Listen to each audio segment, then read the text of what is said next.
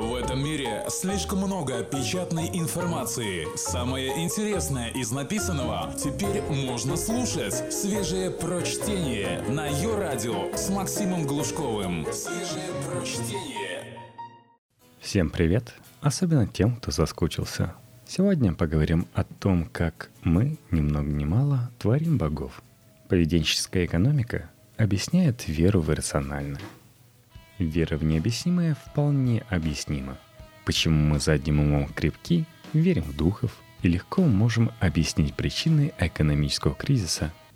Вот именно поэтому. Текст Сергей Лебедев для электронного журнала «Метрополь». Первое. Врожденная паранойя.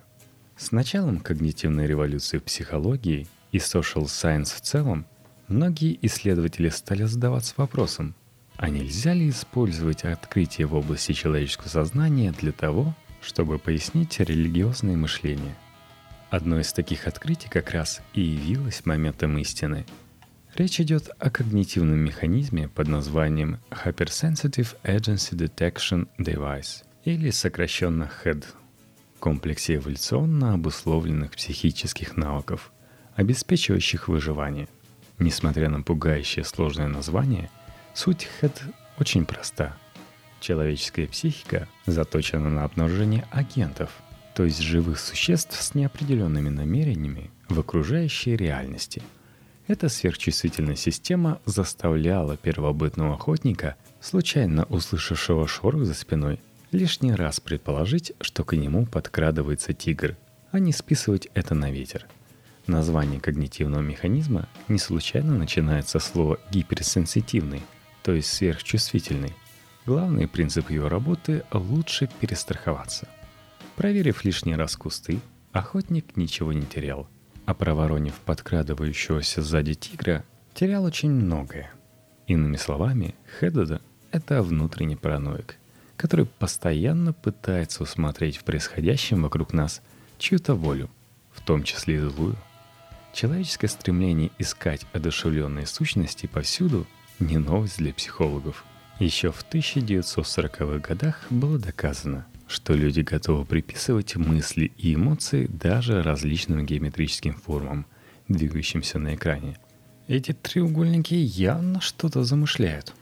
Связь между формированием мифологических представлений и Хеддеда достаточно простая. Любые необъяснимые события, происходящие вокруг, могут стать отправной точкой для поиска агентов – а если речь идет о непонятных природных явлениях, то возможным и удобным объяснением являются сверхъестественные сущности, которые все же принимают близкие и понятные облики. регулярно сверкающие молнии становятся отблесками сражений, которые ведет бог грома, а землетрясения — судорогами у короля мертвых. Второе. Теории всемирного заговора. Гиперсенситивная система обнаружения действующей силы – сравнительно недавнее открытие, поэтому представители большинства общественных наук еще толком не начали использовать ее в своих работах. Однако, вне всякого сомнения, Хеддода – просто кладезь для социологов и политических психологов, изучающих всевозможные теории заговора с психологической точки зрения – Действию именно этого когнитивного механизма обязаны своим появлением концепции, столь популярной среди широких слоев населения. Человек сталкивается с различными событиями в политике и экономике, которые он не в состоянии объяснить для себя в силу незнания законов, свойственных этим сферам.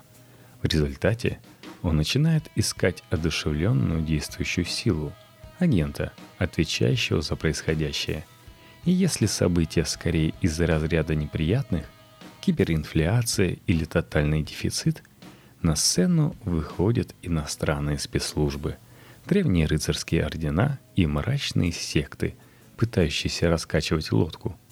Другой вопрос – каким образом мифологические концепции сохраняются и передаются от человека к человеку? Хедеде превосходно объясняет, почему, к примеру, человек побывавший ночью в старом заброшенном доме на отшибе села, испугавшийся скрипа половиц, решил, что там обитают призраки.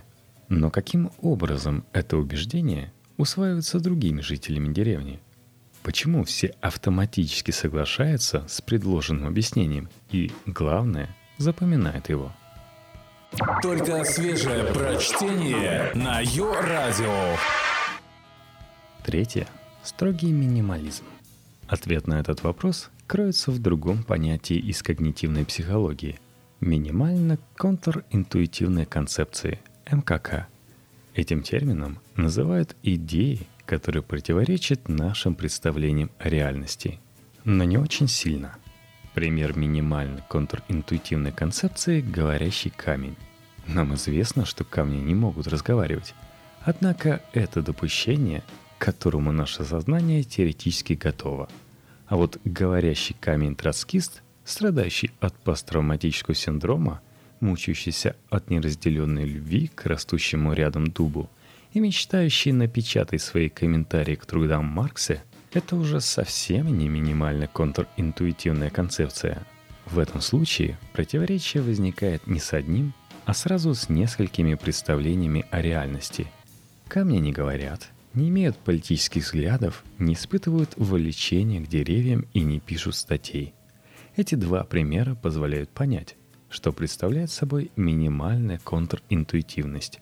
Говорящие камни – довольно частые фольклорные персонажи, в то время как камни-троцкисты могут появиться разве что в постмодернистской фантастике вроде «Хроник Амбера» Роджера Желязны. Дух прабабки велит рыть в огороде? Нормально – Дух прабабки велит играть на понижение на мусорных акциях Варшавской биржи? Пить надо меньше. Гипотеза, которую выдвигают адепты когнитивного религиоведения, заключается в том, что все мифологические сущности — это минимально контринтуитивные концепции, идеи, отступающие от нормы всего лишь на один-два шага. Если вы живете посреди суровых фьордов и хорошо знакомы с такой реалией, как боевые молоты, то боевой молот, повелевающий энергией грозы, будет для вас минимально контринтуитивным концептом. К обычным свойствам молота, как боевого оружия, добавляется еще одно – сверхъестественное. Призрак – это из той же, прошу прощения, оперы.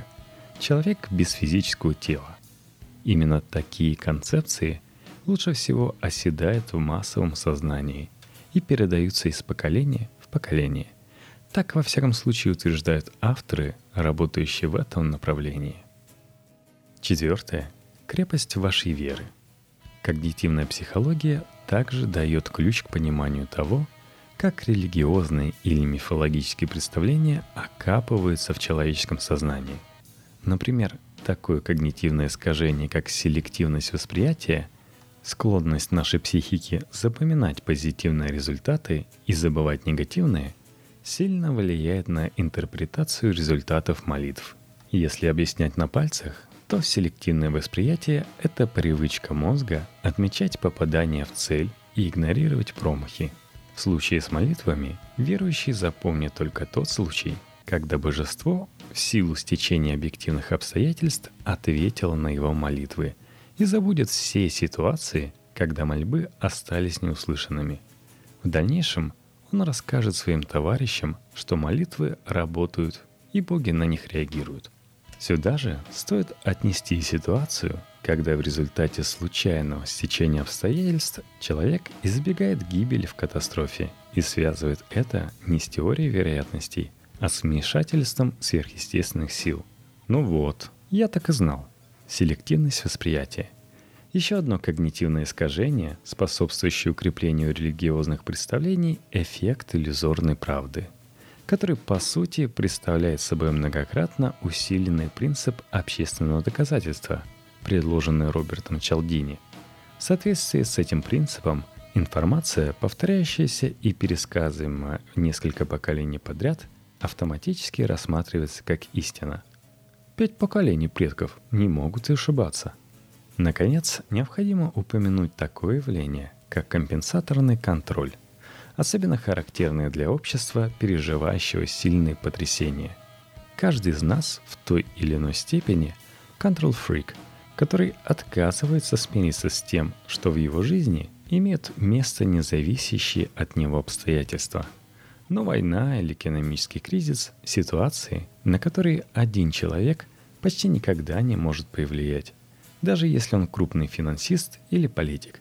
При таком раскладе человеческая психика создает защитные механизмы, которые поддерживают иллюзии контроля над окружающей действительностью. Магическое или религиозное мышление – один из подобных механизмов. Иллюзия контроля поддерживается за счет просьб, обращенных к сверхъестественным существам. Отсюда, кстати, и расхожий тезис «на войне не бывает атеистов». Наступаем, с нами Бог. Знание когнитивных искажений и законов восприятия – залог силы, которую дарит возможность поступать рационально –